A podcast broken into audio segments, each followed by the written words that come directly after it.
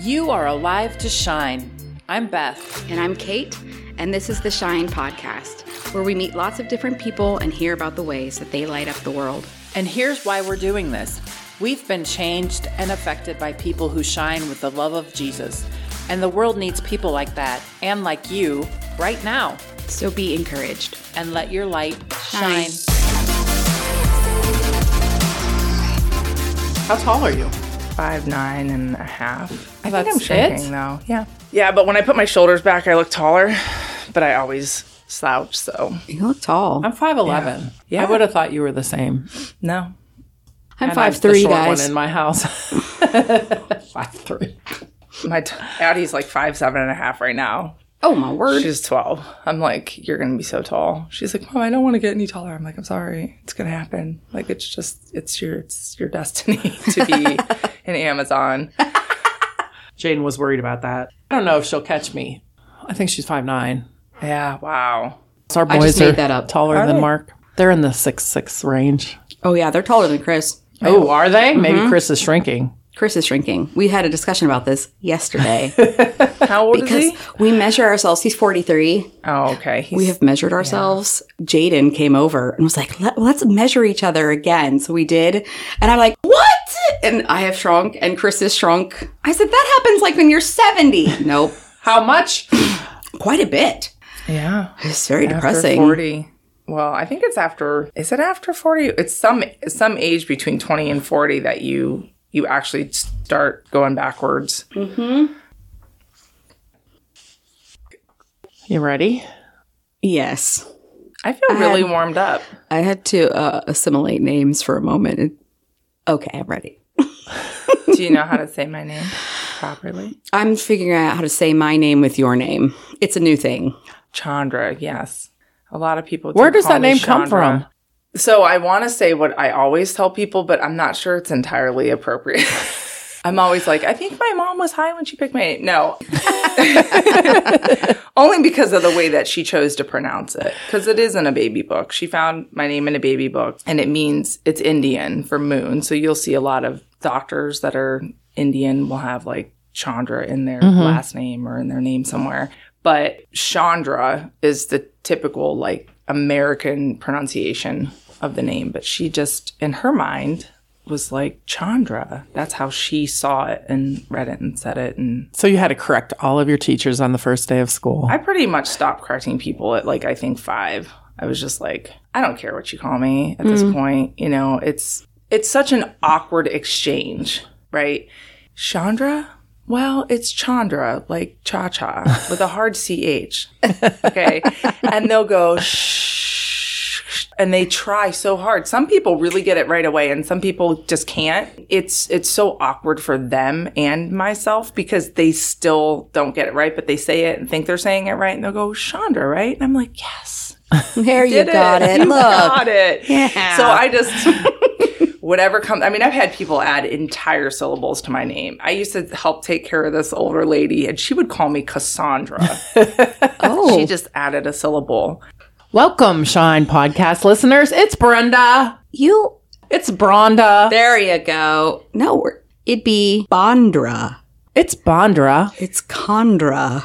And we are here I don't like that. with Ch Ch Ch Ch Chandra. Mm. Chandra Brode is our guest today in the Shine Podcast studio. So welcome, Chandra. Hello. It's so great to have you here. Thank you for having me. I've actually heard people pronounce your last name wrong. I was under the assumption it was Brody because I've heard people say Brody. A lot of people do say that also. Oh, I'm so sorry. Mm, that's okay. It's my dog's name. What? It's cool. Brody. Yeah. Brody Brode. Yes. Amazing. Yeah, it was it was Les's my husband's mom's dog. And so we inherited Brody. And that's why his name is Brody, is because everybody also called them Brody. Brody, and so it's it's been Brode. mispronunciation has been passed along through generations. All right, it ends here. I named my kid Bob. No more. Yeah, I asked for it when we did Cana. We go to the doctors nonstop. They're Cana, Cana. Oh my gosh, every time I try to talk text you and say, I have your daughter Kana, it auto corrects into some weird thing. And awful. then then I'm like, so now I talk text. I'm like, I have your firstborn child with me. I said Kana, Kana. Stupid autocorrect. It's Chandra Broad. Yes. Practice that with us, everyone. Chandra Broad. Chandra was born in Tampa Bay at the MacDill Air Force Base, and she was raised in Geneva, Ohio. Geneva on the Lake. Were you in the good part of Geneva on the Lake? Well, Geneva and Geneva on the Lake are two separate entities. So you were not The at city Geneva of on the. Geneva, and then I did live in Geneva on the Lake as an adult. I had a house down there, and Grew up by the lake. She graduated from Geneva High School in 1997. She started working at 13 illegally washing dishes. Did they pay you like two bucks a night or what? oh, they wrote my hours on a like a a note card. You know, she had like a little filing thing. Yeah, my mom actually got me that job because I wanted to buy Clinique skincare from Dillard's. That's expensive. And my mom was like, you know, your tastes are just a little bit too expensive for us. So would you like a job? And I was like, I will work. So went down there, hand washed the dishes. There was no auto wash. She's had lots of jobs. She's been a pharmacy tech, soda fountain employee, a waitress, a nurse aide, EMT, a factory worker, aide at Lamar Center for Children with Disabilities, a state trooper, a caretaker for the elderly, a maintenance person, health coach, police officer for the Air Force, and a stay at home mom. And she's a painter as well. She's done it all. I have a lot of different. That's amazing Yeah. and very impressive. Chandra's been married to Les for 13 years. They have two kids. Devin is 13 and Addison is 12. She held her EMT certification for 20 years. She also got training in the State Highway Patrol Academy and she's had some college experience. She's got a very interesting hobby. I don't think we've ever had anyone here with this hobby, but she plays the bagpipes in two bands and she competed at the World Bagpipe Championship in Scotland. Yeah, that was kind of actually a new thing. I've only been started learning the pipes in 2018. So Oh, it's is- recent. Yes. You're just like, I'm going to learn how to play bagpipes. That's kind of how it went down, actually. a friend of mine that I went through the Highway Patrol Academy with, he works at the Canfield Highway Patrol Post, and I was actually working as a maintenance person there. He was talking about starting a bagpipe band because he, his dad was originally from Dublin and they came over and his dad was a drummer in a pipe band. My friend learned how to play the pipes. Maybe four years after that, he was like, I want to start a police, fire, military band. And I was like, I will learn the bagpipe. I will do that. How do you learn the bagpipes? Like you found an instructor? Yes, he actually had. There is a person in the area. I started with him, and then I moved later to a different instructor out of Pittsburgh. Pittsburgh has a huge piping community. Carnegie Mellon has a degreed program there. And then w- there's another piping instructor. So I've been through, been to like three different instructors. So yeah, you do have to have instruction in it. It's not something that you can just go, I'm going to learn how to play the guitar. You know how you can do through YouTube. You cannot do that with this instrument is very fickle because the maintenance of it itself is super time consuming and understanding how the instrument functions and works and how to maintain it is time consuming and then Own one? yes What kind of price point are we talking to buy a set of bagpipes? To get anything that's really decent, they have poly pipes, so they're okay. They're seven or eight hundred dollars, but to really have a true instrument, you want the African blackwood, which is an endangered wood, and so it gets very pricey. So mine were like just over two thousand, but yeah, they can go super high depending on what you get. If you get like real antique silver, let's say you oh, buy a set of pipes from the 1920s or something, because they last. They're actually an instrument of war. Did you know that? Bagpipers used to actually be the direction for the regiments when they would go out and fight. So the different tunes would signal them to either march forward, move up on the line, or retreat. There's retreat marches and things like that. The bagpipes can be heard for 10 miles. Like if it's just open air, I think 10 miles. Oh, I believe you might want to. Google that before I you put that on. Don't fact check us on this podcast. It's really. I know it's a really. I know it's a. It's they're so super loud. You know what this is? This is a testament to Les Brode, my husband, mm-hmm. because he just rides the wave. I roll up in the house and I'm like, I'm gonna learn the bagpipes. Do you want to learn the bagpipes with me? And he's just like, Well, I could probably try that. And he did, but he came with me initially, and we were sort of trying to learn together. I think you really have to kind of have a passion for it, you know? And Sure. I had played instruments in high school, wind instruments. So I just kept on with it. And now he's just like my support. And now Devin's playing the drums. So he's in the bands now. That's amazing. drums, so Chandra is very new to the upper room. She found us in September of 2021, but she has jumped in feet first. She's also in the Values of the Kingdom Sunday school mm-hmm. class. Her kids are in, involved in youth group and she just joined a new Shine group. So it's exciting to have you with us. Mm-hmm.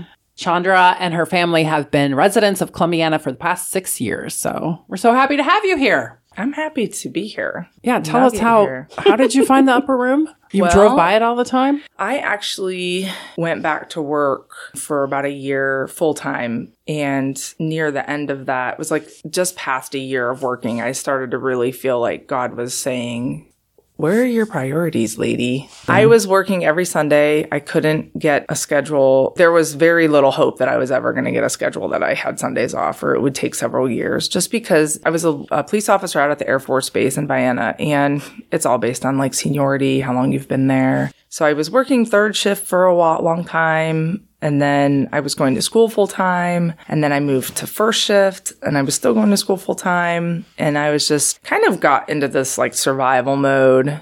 He was really like, where are your priorities? And so I, I remember very vividly one day sitting in one of the cruisers and I wrote out, what are my priorities? You know, or what do I want them to be? Mm-hmm. And I just put God and then I put, you know, my health because I just really truly feel like if you don't have your health, it's hard to serve anybody below that line, you know. And then I put my family and I asked myself the question, is this job serving these three priorities well, me working here? It really wasn't. You know, I was pretty stressed out, just busy, overscheduled. Like I'd overscheduled myself with being in school full time and going back to work full time. And so I made the decision to come back home. I did. And I said, okay, God, I'm going to do this now. And now I just like need a church. So if you could just hook me up with one, that'd be great. and I remember very clearly he put the image of this like building in my head. And it was in my memory because I'd driven by it so many times, you know, just living in the area. And I was like, oh, you know, I've never looked at that church before. Oh my gosh, this is gonna make me cry. I never looked at that church before. So I got online and started stalking the sermons and like the page and listened to a couple of Chris's sermons from the COVID time. There was a lot of content there and I was just like, oh, this is very good. I felt like it was really relevant, especially because a lot of the information I was hearing was really empowering Christians on how to live in this world now and it was relevant to today. The first time I visited this church, it was the culmination of the Sex Talk series where, you know, he was answering all the questions from the congregation. And I was like, well, this is relevant. I was like, this is great. What a week to come. Yeah. But it was awesome because I was like, well, they're not shying away from the uncomfortable issues. They're hitting this stuff head on and they're really empowering their congregation on how to serve God and love people. That stood out to me and I just felt right at home. I mean, you're basically accosted with kindness as soon as you come through the door. You're just like accosted. Everybody's saying hi. Everybody's like welcoming you and They understood the great. assignment. Yes. I know your assignment, right? I'm a section greeter now too. Yes, So, that's right. But yeah, God really, in that obedience, He came through because I had other means of making money. I have been working as a health coach kind of on the side, on and off for about five years, and that is flexible. I can do that from anywhere. So, Well, we're happy you're here. yeah. Mm-hmm. So tell Amazing. us who or what turned your light on? when I was younger, my experience with church was through other people. We didn't go to church like full time, anything as a family, but we had a lot of caretakers and babysitters, and we would stay overnight and then go in the morning to church. And so I actually got baptized when I was maybe 13, 12 or 13, but I think like without that mentorship and without that consistency, I really didn't understand how to be a follower of Christ. I kind of went away from that.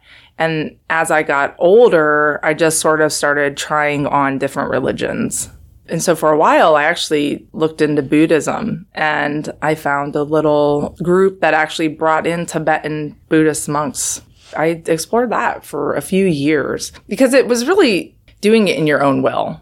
It was, you can do this. You know, it was self revelation. And I have always been the type of person who just, I can do it. You know, I can do it myself. I'm independent. I can do it that spoke to me. And, you know, so I looked into a lot of different religions to see where's the answer? Where's the answer? I was always searching, always learning. And none of it really was a good fit. It's just obviously it's man-made stuff.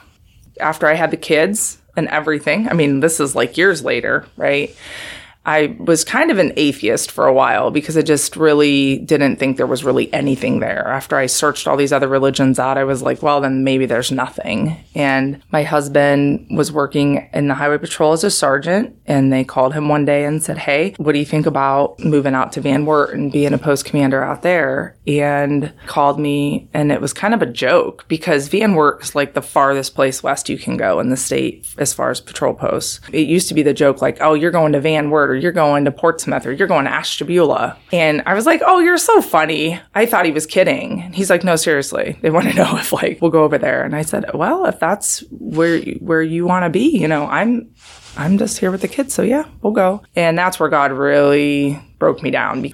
I was so isolated and so lonely. And we moved to a small town that was 98% Catholic. The Catholic Church was right in the middle of town. And if you didn't go to the Catholic Church and you didn't, you weren't raised in that town, not that people weren't nice. They were very, very nice there but it was like very hard to connect with people. Everybody had their established groups, you know, and I was, I felt so lonely. I had two young kids, three and four at the time, and I just was really isolated. So put them in preschool, and one of the moms in the preschool approached me one day and she said, Well, Ellie tells me that she's marrying Devin, so I guess we should be friends. Her daughter was like four, you know, and I said, Okay, you know, yeah, I'll be your friend. That sounds great. So we had a play date, and she was playing Christian music.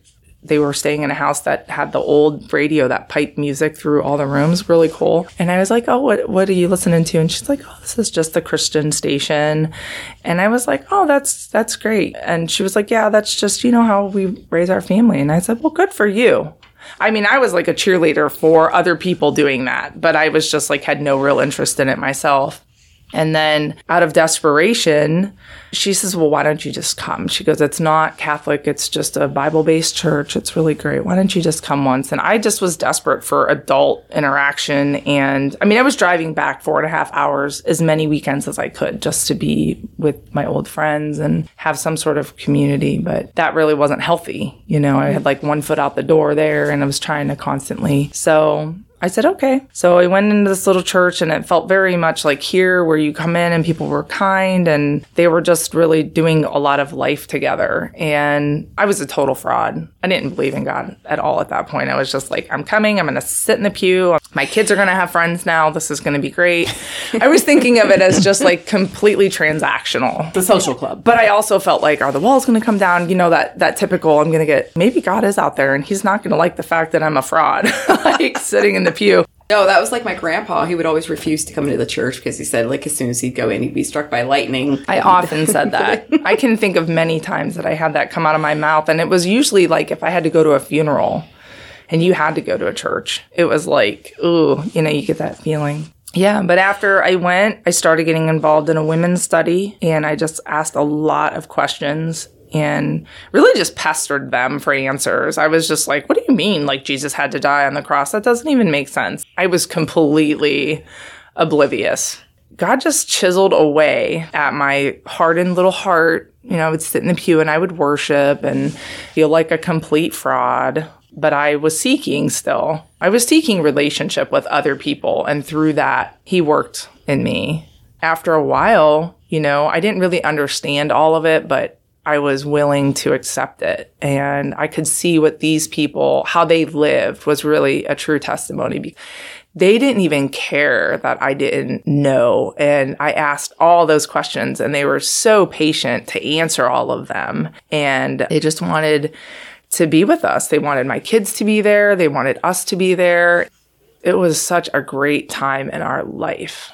when we had that community. And then Les's dad got real sick and we tried to transfer back. It just didn't, it wasn't happening. There were opportunities for the highway patrol to transfer Les and instead they promoted people.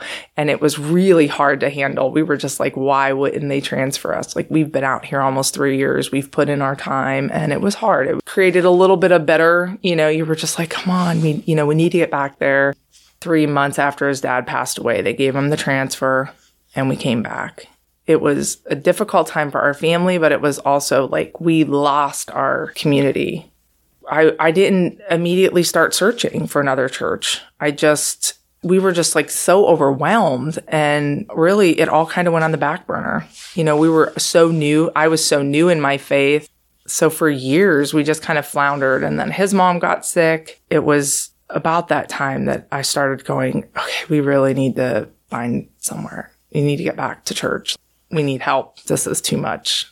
So we visited a few and I don't want to say like you can't find good in all churches because you really can. You know, if you're seeking Jesus, he's going to fill your cup. But I just felt like we went to a couple and it just wasn't it. And then went on that other diversion of going back to work full time. And then it wasn't even possible in my schedule. You know, I was even looking at churches to see who has a Wednesday night service uh, we can go to because Sunday's not an option. For set many for years that we've been out here, it's been a little bit like we've been off track, you know, without the community. And so it seems like it's been forever. But now that we have, I feel we're rooted somewhere again. God is just opening the floodgates.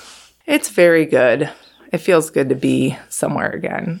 Yeah. How how did your life change when Jesus became real to you and it wasn't? Like I, it sounds like people with skin on introduced you to him. You know, you were looking for that connection and people reached out and were that mm-hmm. to you. But eventually they lead you to Jesus. Mm-hmm. You know, mm-hmm. like it can't be them. How did that impact your life when you finally were like, yes, I I need Jesus?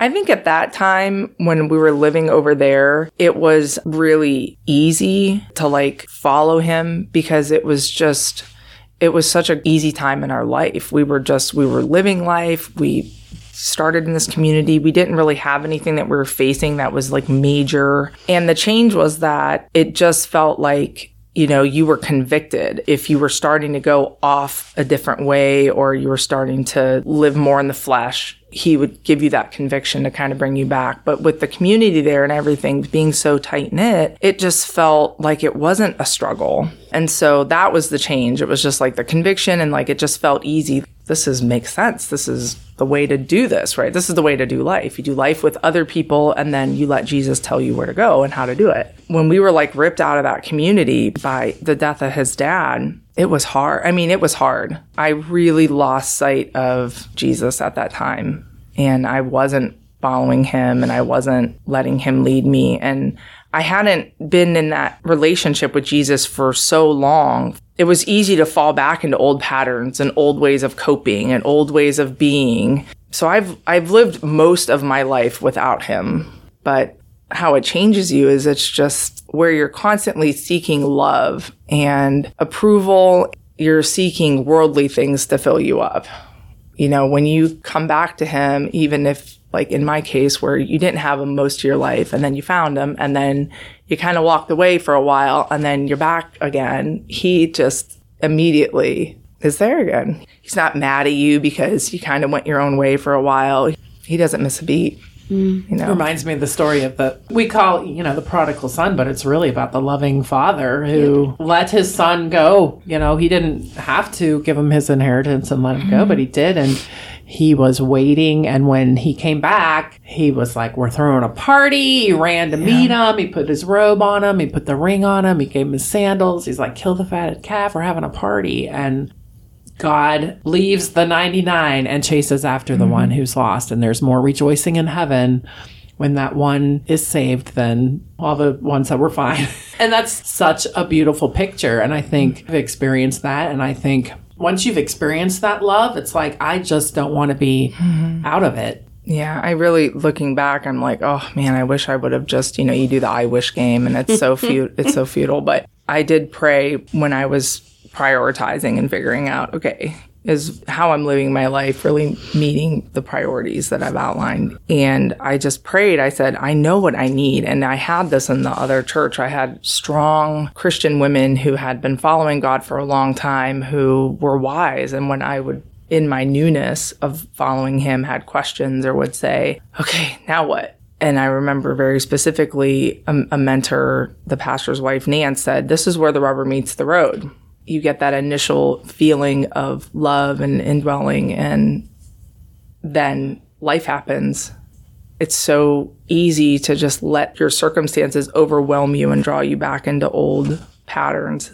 And so I prayed when I was sitting in my, I was like, I prayed for a place where there was strong female mentorship and leadership. And I cannot believe the amount of women in this church that are just, you know, I listen to the Shine podcast. I listen to a lot of people's stories and I'm just amazed. It's really super concentrated here. If you're a woman and you're looking for mentorship and you're looking for growth and you're looking to build a relationship with Jesus, this place is just like full full to the brim of that. So that was really an answered prayer for I me too. It. We do awesome. have the most amazing, yeah. amazing women in our midst.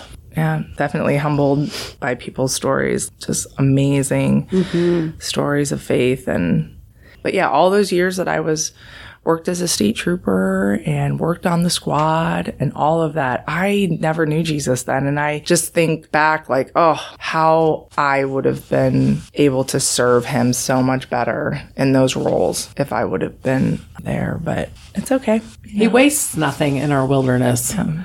I feel like with God, God's not in a box. And so can take you now and use you exponentially mm-hmm. when you're ready and willing and letting him mold you and walking in obedience. He wants to use you. That's what I love about God. It's like, if you're willing I mean, look at think about the disciples. They were just like, "Hey, dude, come with me." yeah, they were a raggedy band of mm-hmm. adolescent teenagers and young young adults, and they turned the world upside down with mm-hmm. Jesus because they were willing willing to go that way. And so, I think sometimes we think, "Oh, you've got to have ten years experience and mm-hmm.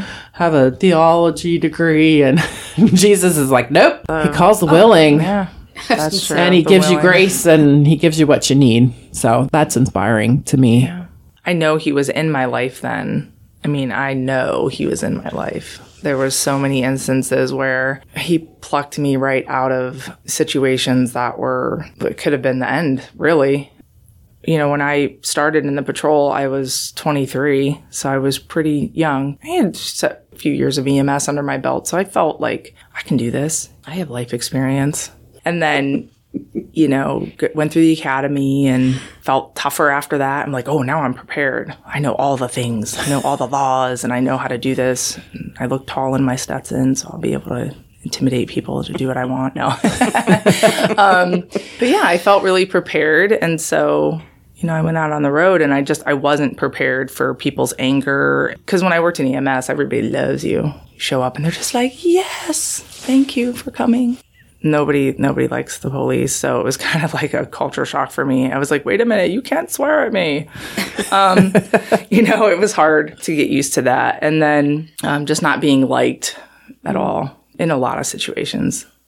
But also it's dangerous. Mm-hmm. you know you're completely out there by yourselves a lot of times. I worked in Ashtabula County, which is the largest county area wide in the state of Ohio. So it could take 30 minutes running lights and sirens to get from one end of the county to the other.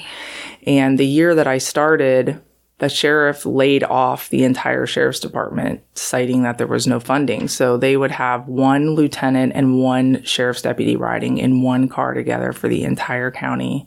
And this is a county that might have five critical 911 calls happen in the summer at one time. So it was pretty dire. We didn't have backup. We had a few local departments, very small, through the areas that we would travel through.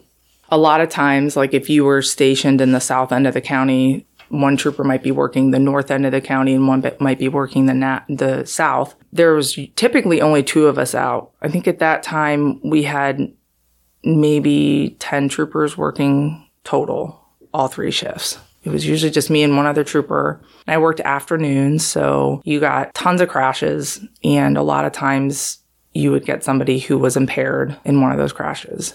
you're out there by yourself, really. You have no backup. You're just pulling cars over and throwing up prayers here and there. I mean, you don't believe in God, but you sure pray to him when stuff starts going wrong, mm-hmm. right? In that moment, I just did it. Just did that. And a couple times I almost got run over. I had a car pulled over and she parked, she stopped in a really bad spot. And it's like you can't control where people stop. Parked in a bad spot and people were having to get around us and I couldn't let her move the car because she was suspended and the car had fictitious plates and it was like going to get towed. The tow truck came and I opened my back door to get a form because we always had to inventory the vehicles before they would leave. And I was standing there and I bent over to get my form and a car came right behind me and hit my back door. It was like within inches. You know, it was so close. In his statement, he said, I saw her. I just didn't see the door. And God's hand was on. Yeah. Oh, yeah. you. Another time I was out investigating a crash. We had several troopers on the road taking uh, measurements and just sort of like getting the scene together. It was a pretty bad crash and there was no other cars coming. It was like a four lane road, but it was kind of late. So there wasn't a lot of traffic. All of a sudden this car comes from out of nowhere and I had my back to traffic because I was marking the roadway to take measurements to. All of a sudden I just had this notion to turn around and I turned around and I just see headlights coming at me, you know, super fast. And I just, I could hear the tires start of them braking, And I just put my hands on the hood and just pushed off the hood and pushed myself to the side. And if you talk to anybody in law enforcement or any state trooper, they all have stories where they were almost hit. That's the bigger fear, actually, is not getting beat up or anything. It's just getting run over because you're just out there. God, several times, I believe, intervened, you know, in those situations. So That's wild. Mm-hmm. Do you miss that? I loved being a trooper. I really feel like that was a good fit for me. At the time, Les was working as a sergeant and he was working the fill shift, which is three different shifts in one week. So he would work two afternoons, one day shift, and two midnight shifts. It was awful. He was, he did that for over two years. When I got pregnant with Devin, we had to make a decision. How are we going to do this?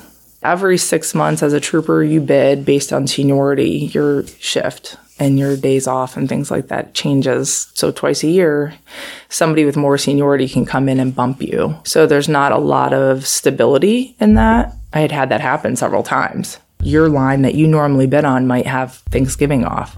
So a more senior trooper might bid that for that period because they want to have that day. We just decided together that I would just put that aside and stay home. I'm grateful because I do think that we weren't Christian then. We weren't following God then. We just, but I think God probably had his hand in that because it's very mm-hmm. hard to have two people working in law enforcement in the same house. Mm-hmm. Like, with kids. and you you stay late sometimes, like especially if you're on the road. Like Christmas Eve, I think the second year I was a trooper, and this just sticks in my mind very specifically. This was before kids and before Les.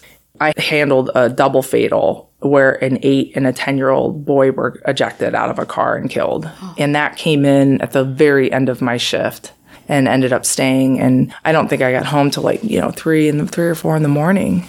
It's very tumultuous.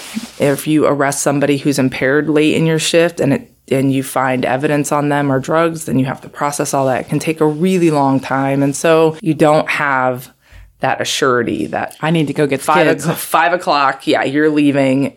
So I'm I'm glad, but I did love that job, and I mm-hmm. think that's why I was feeling like when this opportunity came up to go out to the base, I was like, oh man, I really liked that career field, so I'm gonna go try that again. But nope. So tell us, Chandra, what lights you up? Well, I have a. I've been asking this a lot of myself because I'm like, what does light me up? I don't know. I'm kind of in this year of self exploration. I think learning really, really lights me up because I like to help people move forward. I'm a problem solver. If you came this morning and you were like, oh, you know, I just got this going on, I'd be like, oh, let's talk, let's get this fixed. Let's do it. We're going to come up with some solutions. We're going to get the old Google out. We're going to figure it out. Really helping people, you know, discover their own abilities. And I just have a great passion for learning. I health coach on the side, and I think that is something I re- I enjoy that so much. Just seeing people transform usually starts with like, oh, I just want to change a couple things and lose lose a little bit of weight, but really it's personal growth. a lot of what we do in the company that I work for is personal growth. 90% of it's personal growth. There's nutrition in there too, but a lot of it's personal growth because it's in the mind where we transform. Mm-hmm. Right. and so I love that. I didn't know this. I thought I was just geeky or a nerd, but learning's one of the strengths in the strength finders, being a learner. And I didn't even like really think of it as a positive thing until later in my life. I always thought, oh, I'm just, I'm scatterbrained. I want to go learn the bagpipes this week and I want to go do this this week and I want to learn how to knit. And I did candle making for the amount of hobbies. My husband's like, what are we doing this week? I just love to try new things and learn new things. I always thought, well, maybe this is a negative thing because I'm always like flitting from one thing to another. I think there has to be balance there. You have to take some things to completion. You can't just always be starting things and letting them fall off. But I also am a huge proponent that if you're doing something and you don't like it, don't just keep doing it so you can be consistent. like, you know, I, I kind of hate that mentality too, where, you know, like I tell my kids, like, if we've bought uniforms for something, you've got to do it for the season. But if after this season it's not your jam and you just really don't like it, we're not going to just keep doing it for the sake of doing it. Well, tell us, how are you letting your light shine in this season of your life? I don't know. I, I didn't have an answer to this question. I'm like, how am I letting my light shine? I don't know that answer. I do try to be helpful wherever God asks me to be helpful. Recently, my neighbor, he just passed away, but he his health had deteriorated and i felt god saying like you're gonna have to get involved in this. You need to go over and i'll help you with what he needs. And i did feel very led to do that and it was such a blessing in my life to have that opportunity to help him because he really needed the help. But a lot of times people don't reach out. You know they just suffer in silence. You have to mm-hmm. kind of put your foot in the door and push your way in a little bit and then build that trust. I'm kind of just trying to build that relationship with Jesus right now and have him guide me to where he would have me be a light to others. One thing that I love about you, Chandra, is that you've already invited people to church. And oh, yeah. people are coming and like her goal is to fill up a whole entire row. Yep, I'm getting there. And you know, you have something that you've been affected by and it's been a positive impact. You don't want to hide that. You want to bring people along and say, "Listen, you can have this too because Jesus is here for you too." And so, a lot of times people are just very private about that or they do church by themselves or they have two different worlds, you know, they they go to church and there's a little community there, but then out in the world or in mm-hmm. their family, they're like coexist separately. And you're inviting people into that space that's been so helpful and life changing for you. And you're, you're an inviter. That's a new thing for me, actually. that was not always something that I, I did or felt comfortable with, but I've got a list in my head. They don't know who they are, but I have a list in my head. You know, I think Jesus has definitely opened my heart to want to be that person to be like, just come. There's really nothing better. I mean, like I said, I I lived my whole life before I was an adult with children without him. There's nothing that compares in this world to mm-hmm. having that relationship and having community. And I am a firm believer you can't have one wholly without the other.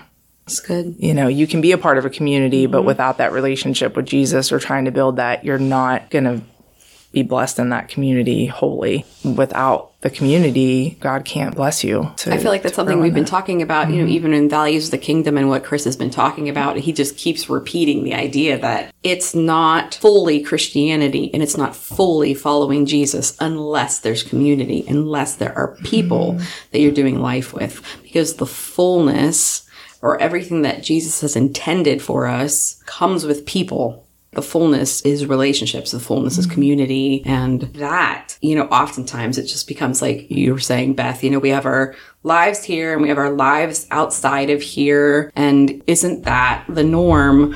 But that's why I love like when we talk about values and we talk about our who and our why and our how, it's transforming lives that transform communities. It's that like our lives are transformed. Like you're saying, like change comes in the mind, our beliefs change, but in that changing and in our, that transforming, You know, we don't stay in our little spots here, in our chairs, in our rows at church. Like the idea and God's heart is to transform communities. Mm-hmm. And that's how you do it. Oh my gosh, one person at a time where you're like, mm-hmm. hey, I found something I lived my whole mm-hmm. life without, and now I found this is an experience that you have to have too. You have to know Jesus. I mean, that's it. You're doing that. I always laugh because it's like when you have your high school friends that you haven't seen in forever and ever and ever meet your adult friends that and that those two groups have never connected and it's That's kind of this awkward like you know oh you know for me it's like I'm trying to bring people in that they know all the bad stuff about me. They know all the bad habits I've had and all the kind of the stuff I've done and they're like wait a minute what are you doing? You know kind of a thing. I'm like no really come on we're gonna do this come on. But yeah it's it can be awkward if you've created that division it can be awkward to integrate but Yes. not, there's nothing bad that's going to happen with it. I don't feel nervous about that anymore. I'm just like, it's all going to be good. God just loves. We've been going over that. And I think that personally, my whole life, I've just been looking for that unconditional love and trying to work to get it from other people and from situations. And it's exhausting, but mm-hmm. it's not exhausting with God. Like you don't have to work, it, you just have to be able to receive it. That's so special. Mm-hmm. And stop focusing on all of these time consuming things that lead to nothing and start putting your energy into something that's really going to impact lives. And I think that's something that I would like to do. I would like to impact a lot of lives. I mean, mm-hmm. something God has put on my heart just in this community is the need for a senior center, a senior community center. I, I tend to like bring seniors into our lives. I just adopt them. Like, you know, we were having a retirement party down at Birdfish for one of his troopers and there was an older gentleman just sitting down there alone. Like his table was kind of abutting ours and we were going to end up spreading to that table and we knew it. So I was like, Hey, listen, we're kind of, we got a party going on here, but you're welcome to like just be in our group. Just come over and sit. And I was like, where are you from? And he's like, I'm from here. And, you know, his wife had passed away and he was just there because he didn't have social opportunities. You know, we brought him into our group and he hung with us the whole night. And then since then, we've brought him with us to other things, you know, to bagpiping and stuff. But that's what really kind of planted that little seed is that there really isn't a lot of opportunity here for like the elder that I know of. Even my mom is like, oh my gosh, the community center that they had up in Ashtabula, was like they could go there and eat lunch and play cards or do whatever, you know, and just have that time. So that's one way that, you know, I would like to maybe impact the community as God leads me to do that. I don't know. That's so interesting. We had dinner. My mom and dad, they, they went to Florida. They're on their way back right now. But like right before Florida, we had dinner. And my dad was like, I really feel like Columbiana needs a community center.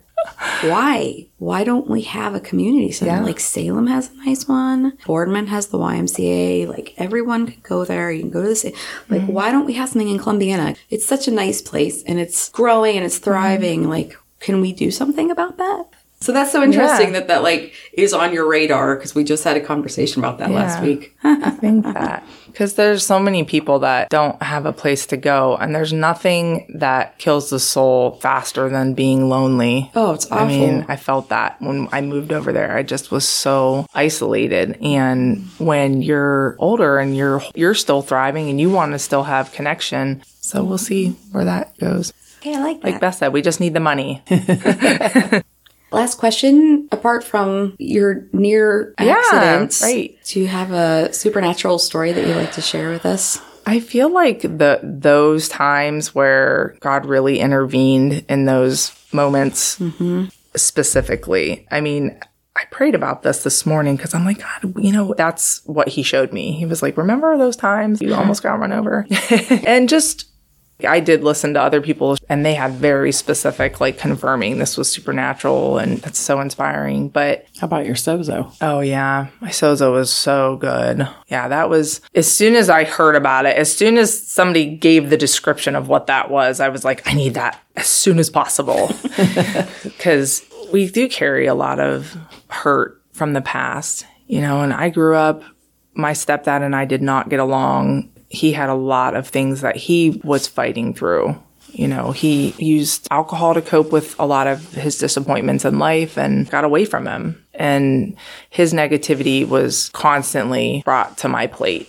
In that time growing up, I just constantly heard words of, you're not doing good enough. You're not good enough. You're not going to be good enough. I carried that with me. The positive thing of it was that it made me want to work really hard to prove him wrong. But the negative of it is your core belief then is I have to work really hard because hmm. I'm not deserving. And when I went into Sozo, a lot of that came up and was immediately healed.